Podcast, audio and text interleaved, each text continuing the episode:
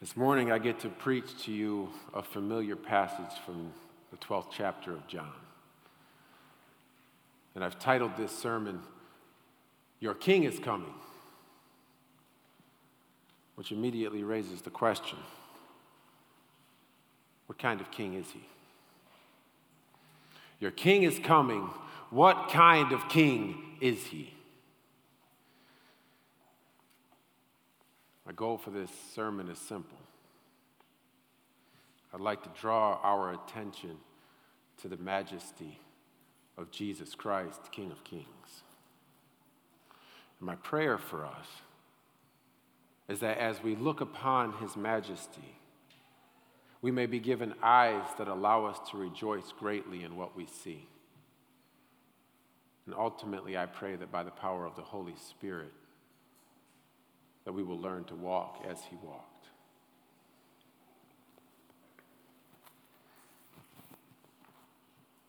Now, to improve our view of his majesty, we're going to follow the word of God this morning.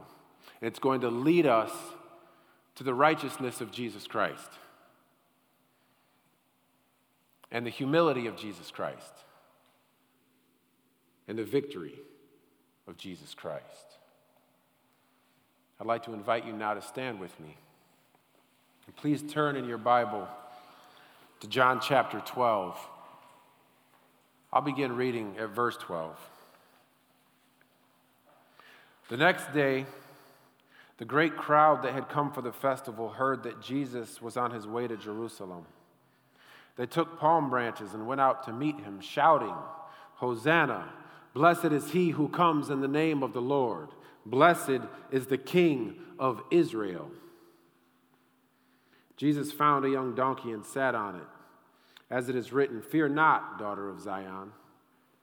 Behold, your king is coming, seated on a donkey's colt.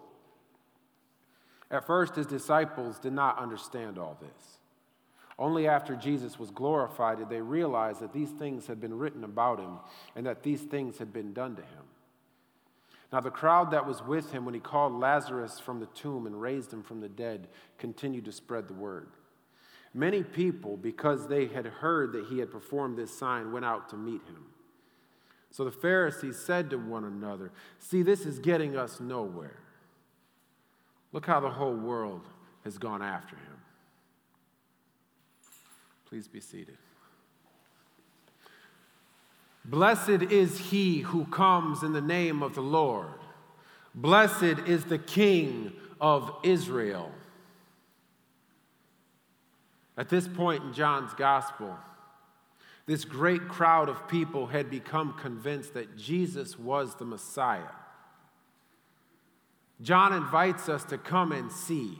Come, and you will see. Well, the people came. And they saw. And what they said in this moment was Hosanna. Blessed is he who comes in the name of the Lord. Blessed is the King of Israel. A great crowd of people had seen the signs, and now they were looking for Jesus to be their Savior and their King. But the question we have before us this morning is what kind of king is he? Now, wouldn't it be something if we could see so clearly that we would actually ask a question like that? Because that is the real question, isn't it? What kind of king is he? But no. For us, we don't ask what kind of king is he, do we? See, at the end of the day, I don't think we're so different from this great crowd of people that had come out. Instead of asking, what kind of king is he? We, we tend to ask, what kind of king do I want him to be? And we need to be careful here. Because if we're not careful, our ideas of what kind of king we want Jesus to be are limited only by our own imagination. See, sadly, I think that we often end up doing what the people did in John chapter 6. They came to Jesus and they tried to take him and make him king by force. But all the while, we insist that that's not what we're doing. We insist that he really is the kind of king that we want him to be.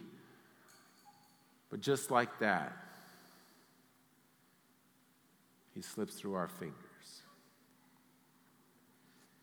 See, as soon as we take our eyes off of the Bible, as soon as we stop filtering every thought and every piece of advice and every book we read and every sermon we listen to, as soon as we stop the filtering through the Word of God, that's the moment that Jesus becomes for us a king of our own making. So before we look at the majesty of the kingship of Jesus Christ, we should consider what kind of king this great crowd believed that they were inaugurating. Because now we have to juxtapose what kind of king we want him to be with what kind of king he actually is. To begin, let's consider what the people see and what they're saying about him. In verse 14, we read Jesus found a young donkey and sat on it as it is written, Do not be afraid, daughter of Zion. See, your king is coming, seated on a donkey's colt. So the people see a man in Jesus who's been performing great signs among them and miracles. And he's been proclaiming to them, I am the bread of life. He who comes to me shall never hunger and he who believes in me shall never thirst. I am the light of the world. He who follows me shall not walk in darkness, but have the light of life. I am the gate. If anyone enters by me, he will be saved and will go in and out and find pasture. I am the resurrection, and the life. He who believes in me, though he may die, he shall live. I am the good shepherd. The good shepherd gives his life for the sheep. I am the vine. You are the branches. If you remain in me and I in you, you will bear much fruit. Apart from me, you can do nothing. So, in light of all that the people had seen and heard, now they see Jesus ready and willing to take his rightful place as their king. And he comes humbly riding on a colt of a donkey, because that's what had been written about him by the prophet Zechariah hundreds of years earlier. And the people are shouting, Hosanna. Blessed is he who comes in the name of the Lord. Blessed is the King of Israel. This scene in John's gospel is euphoric. This is the culmination of all that Jesus had said and done in his earthly ministry up to this point. This is the validation of the Old Testament prophecies that foretold of the coming Messiah. And now the people are declaring the words of Psalm 118 Blessed is he who comes in the name of the Lord. A direct quote.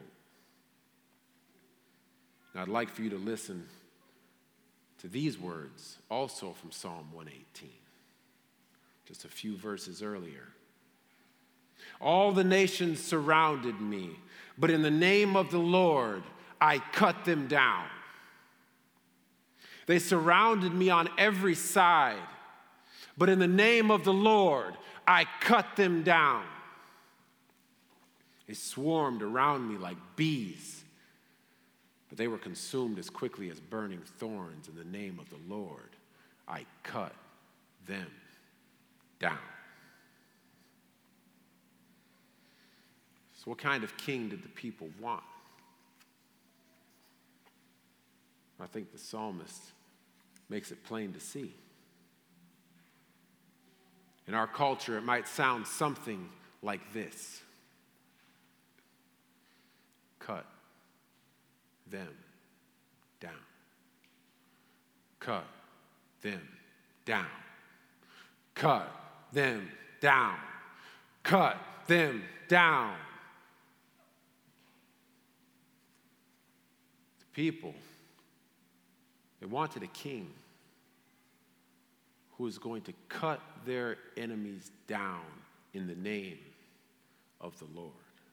And they're shouting, Hosanna. This is a cry of praise or adoration. But at the same time, it's a cry of praise, it's also a cry for help. It means help us, rescue us, save us. So the people are shouting, Blessed is he who comes in the name of the Lord. But what they're really saying is that our King has finally come and he's going to cut our enemies down in the name of the Lord.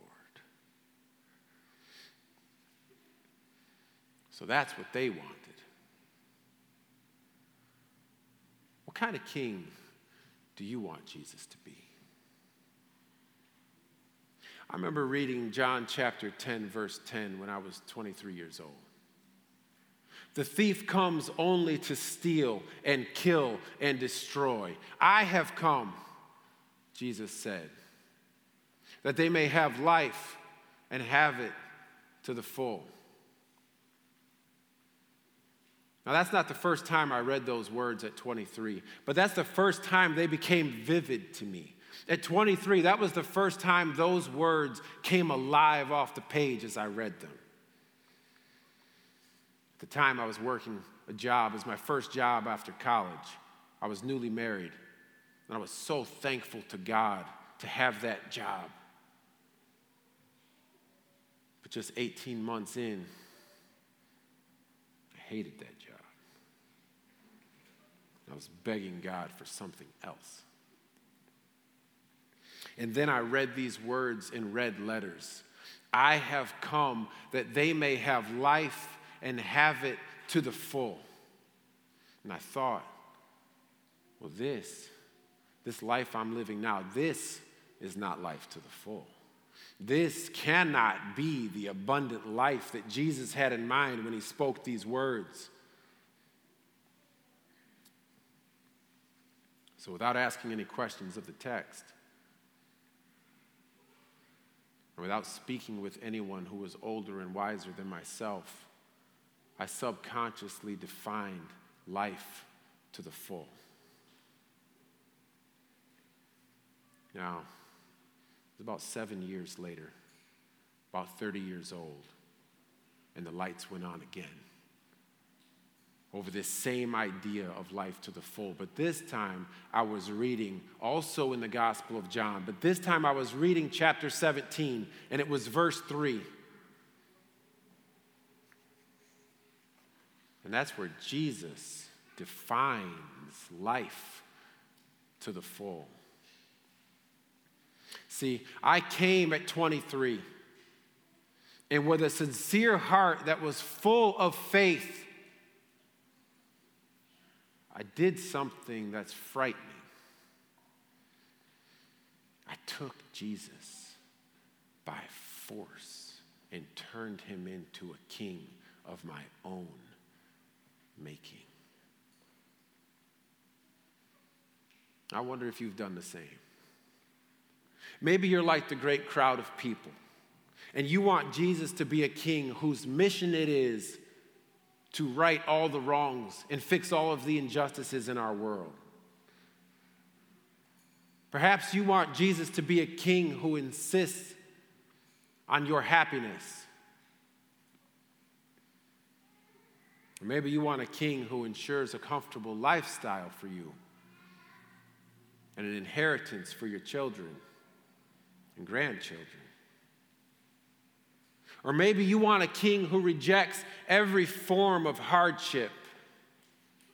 Or maybe, maybe you want a king who, who is affirming and accepting even of your sin.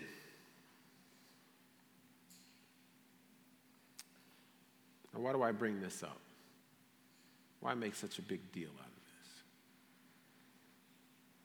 Well, like I said, I don't think we're so different from this great crowd of people.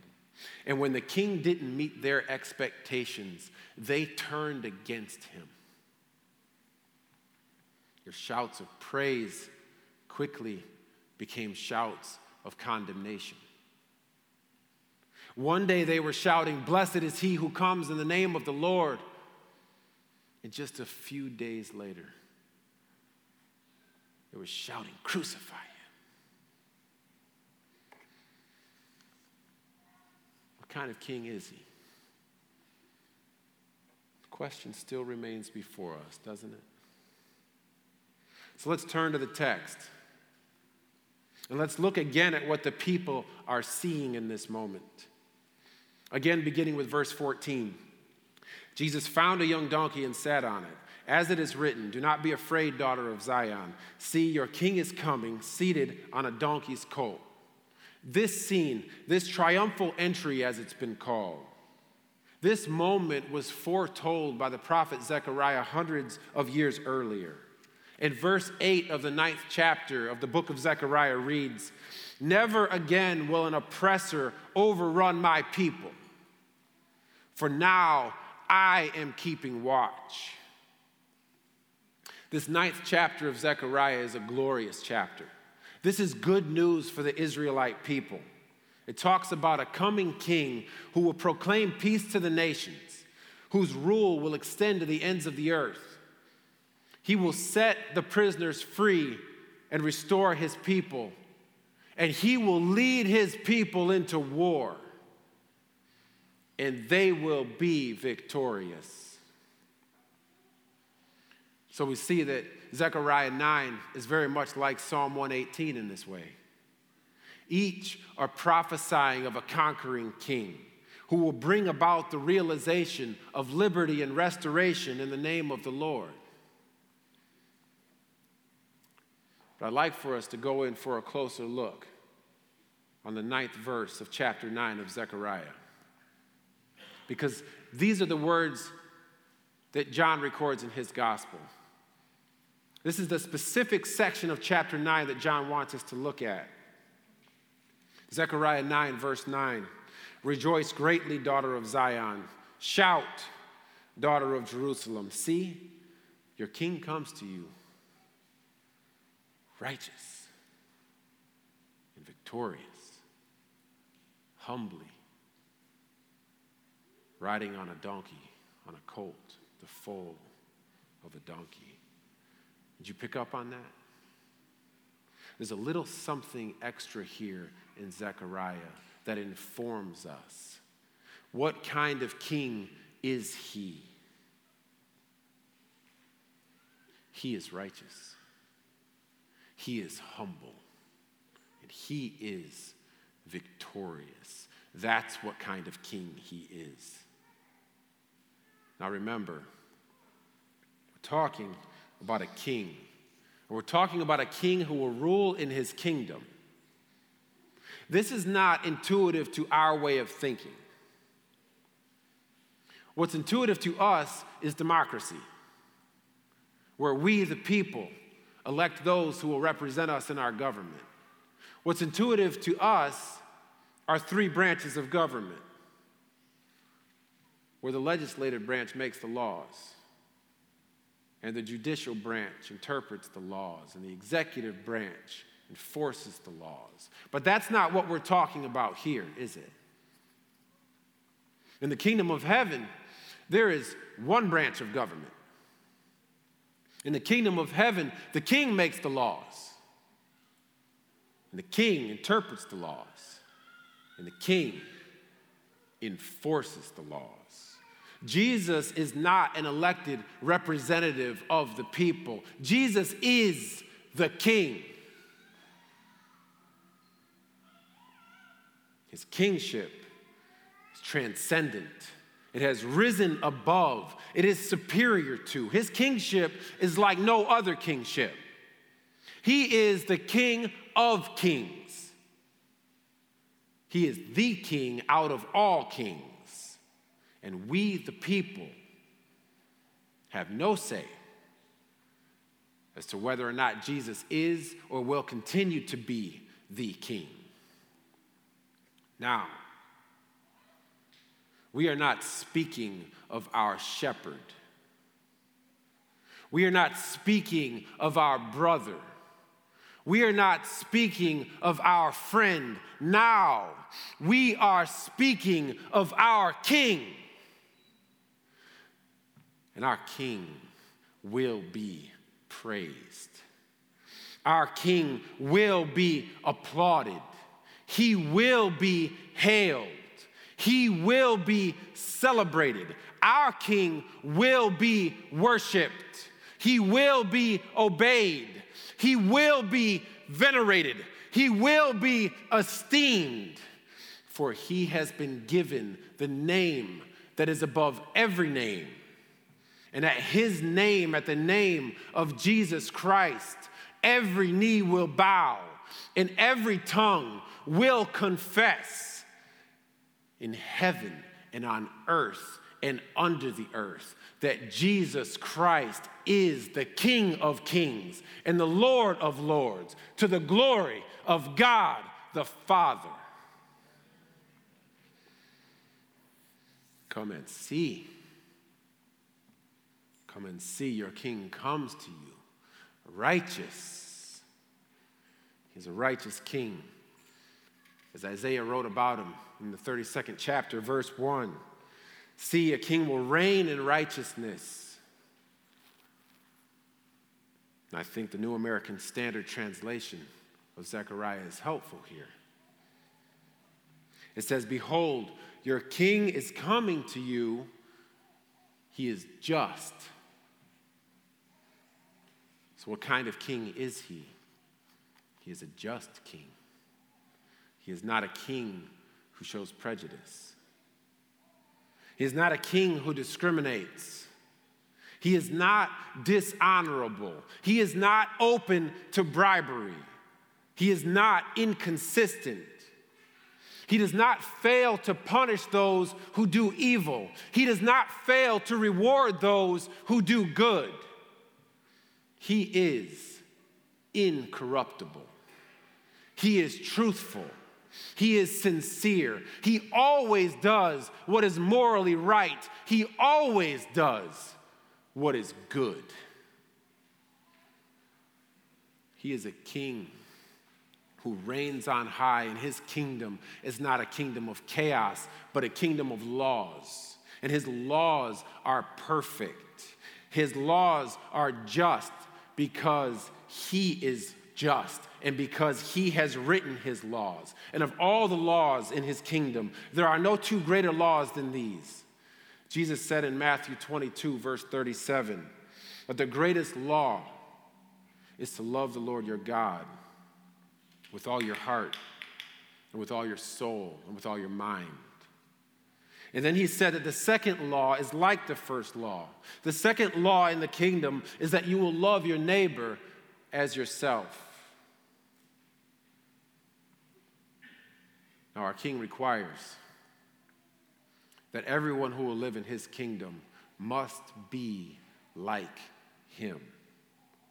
In John chapter 13, when Jesus had finished washing his disciples' feet, he said to them, I have set you an example that you should do as I have done for you.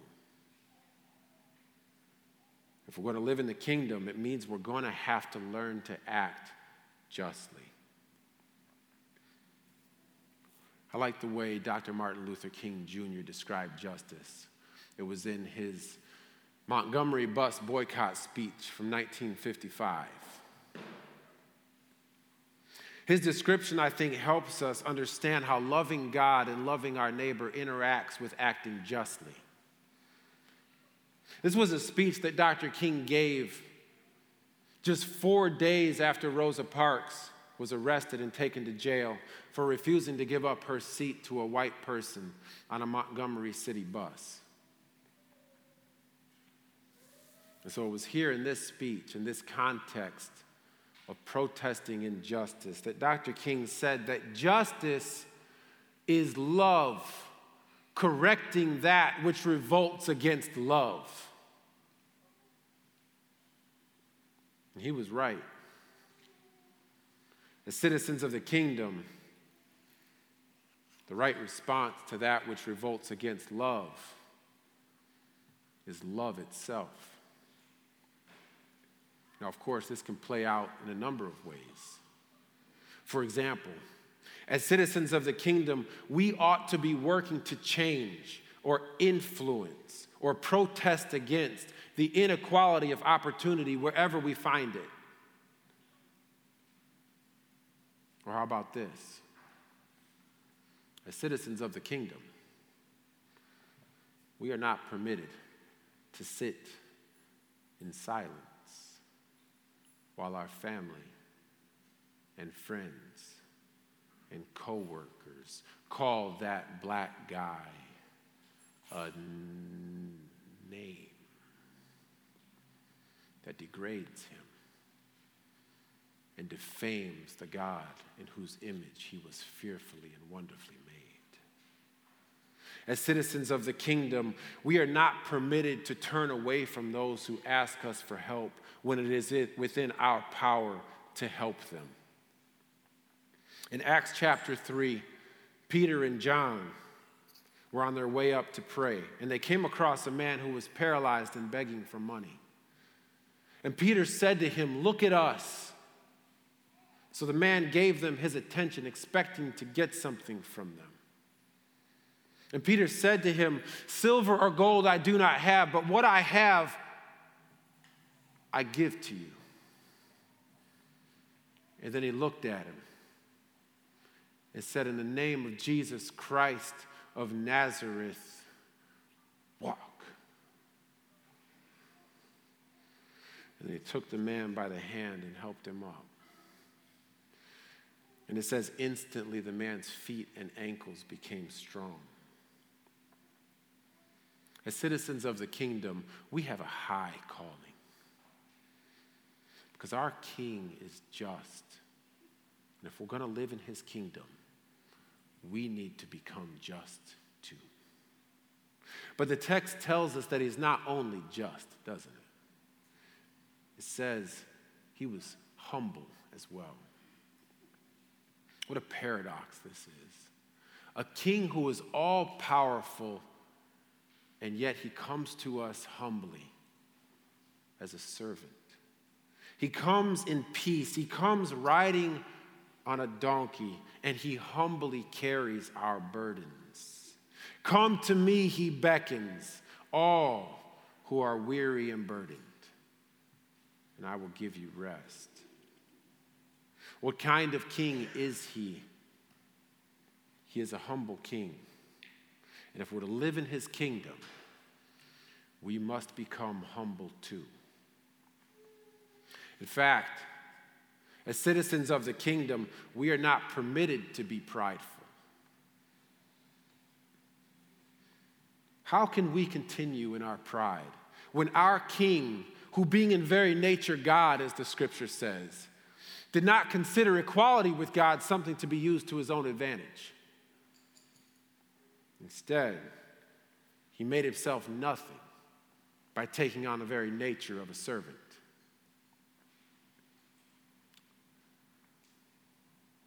When I was younger, my big brother said to me, If you're not white, you're not.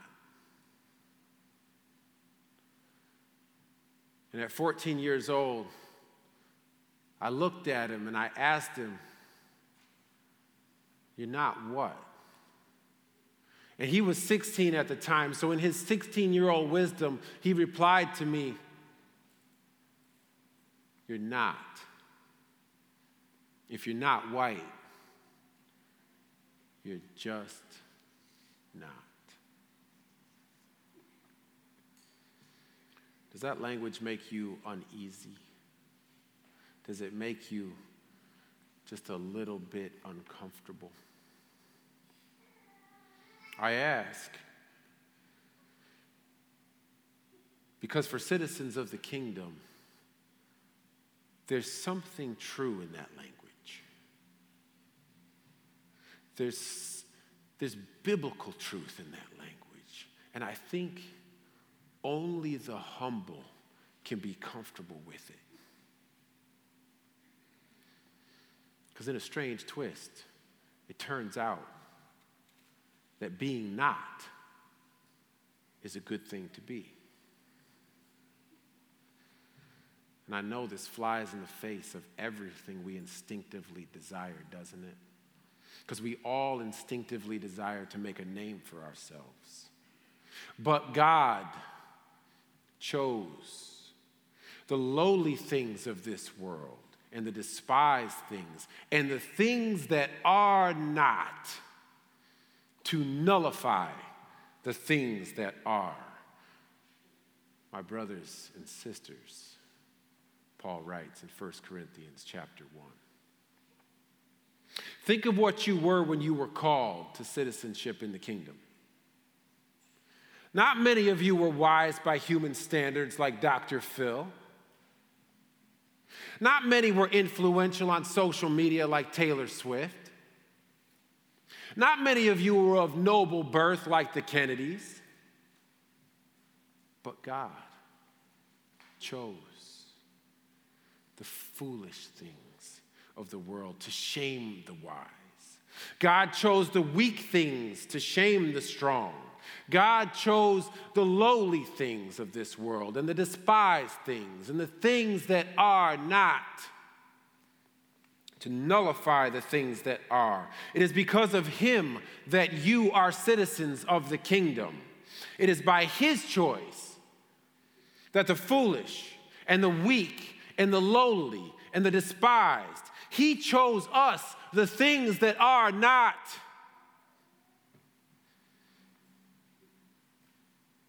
That's called high comedy. So get comfortable with that language. In 1 Peter chapter 2, we read that when they hurled insults at our king, he did not retaliate. When our king suffered, he made no threats. So, because our king comes to us humbly, let's be like minded. Let's be sympathetic. Let's love one another. Let's be compassionate. That's all from 1 Peter chapter 2. Let's be humble in our dealings with one another. Let's be like our King.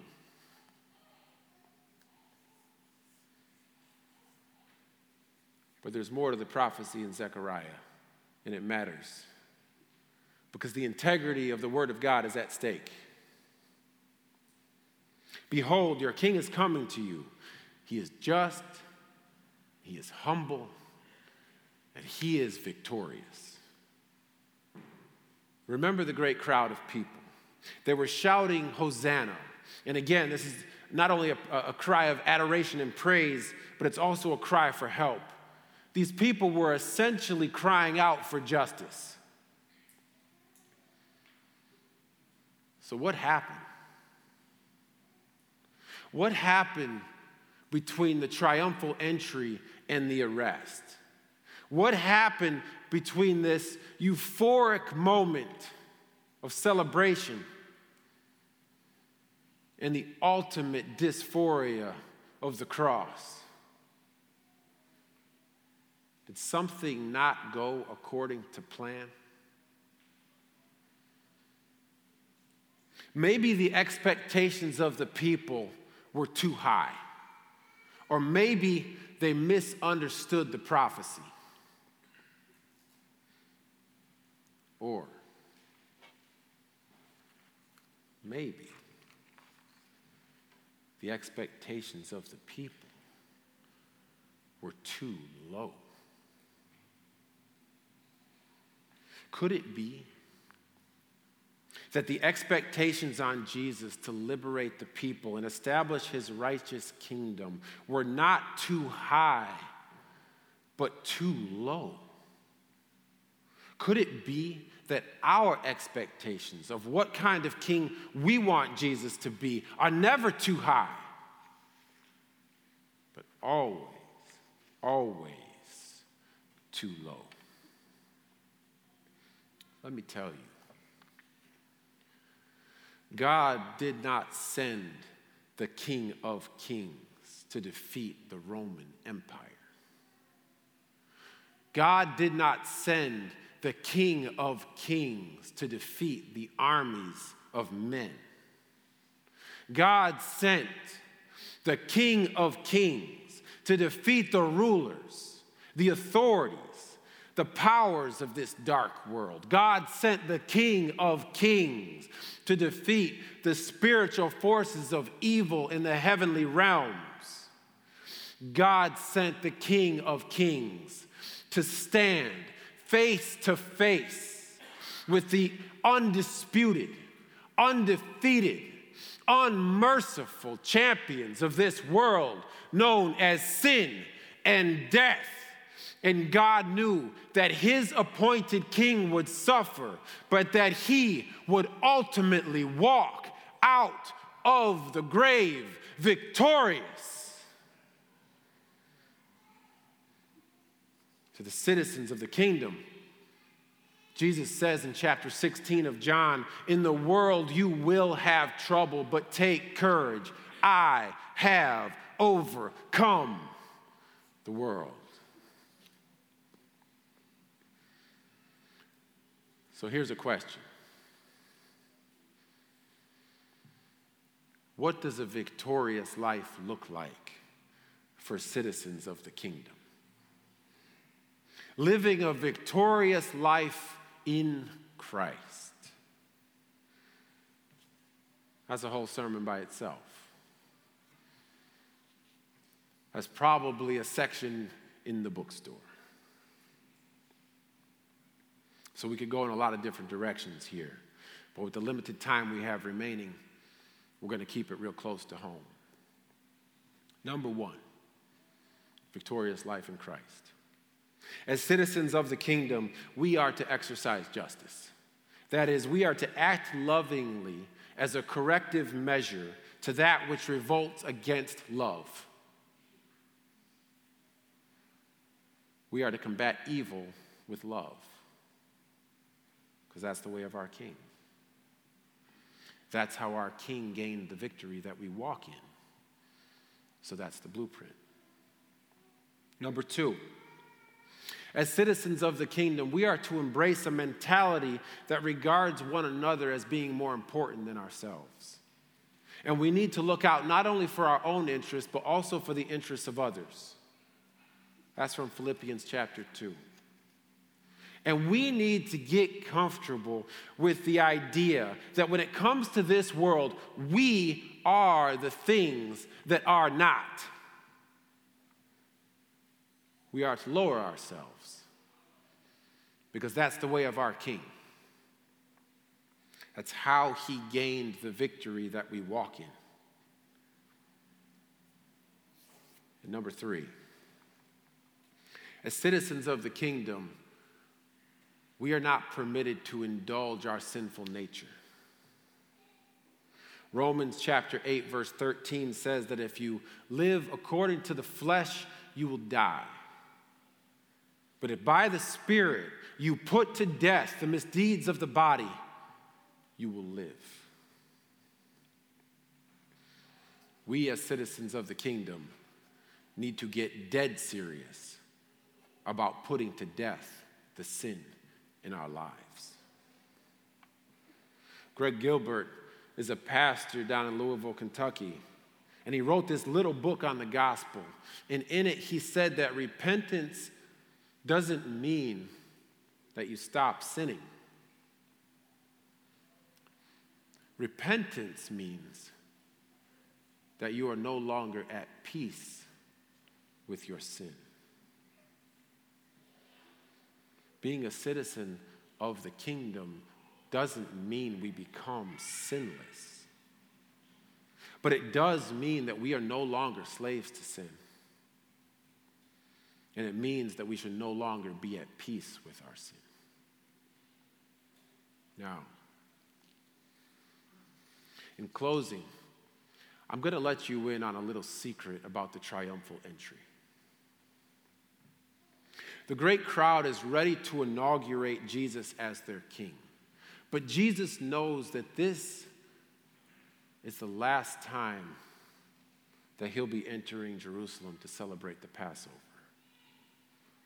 So while the great crowd is celebrating, Jesus knows that he's effectively riding to his death. And the secret is that there's a kind of tragedy to this whole celebration. And the tragedy isn't that the expectations of the people would go unfulfilled. And it isn't, it isn't even that Jesus had to live alone with the knowledge that it would be his blood shed on this Passover. The tragedy is that the people are demanding justice in the name of the Lord. And they're oblivious to the fact that if God truly gave them the justice that they deserved, they would be consumed by his holy wrath. If God were to give them justice, he would have to wipe them off the face of the earth right alongside their oppressors. The Lord looks down from heaven on all mankind. Psalm 14. To see if there are any who understand, any who seek God, but all have turned away. All have become corrupt. There is no one who does good. As it turns out,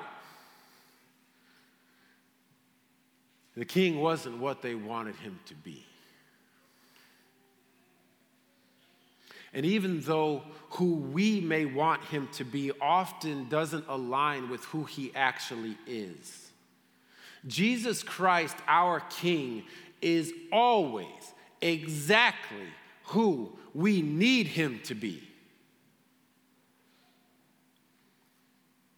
Because while what the people wanted was justice, what they truly needed was grace. And grace is exactly what he gave them. Behold, your king is coming to you. What kind of king is he? He is just, and he is humble, and he is victorious.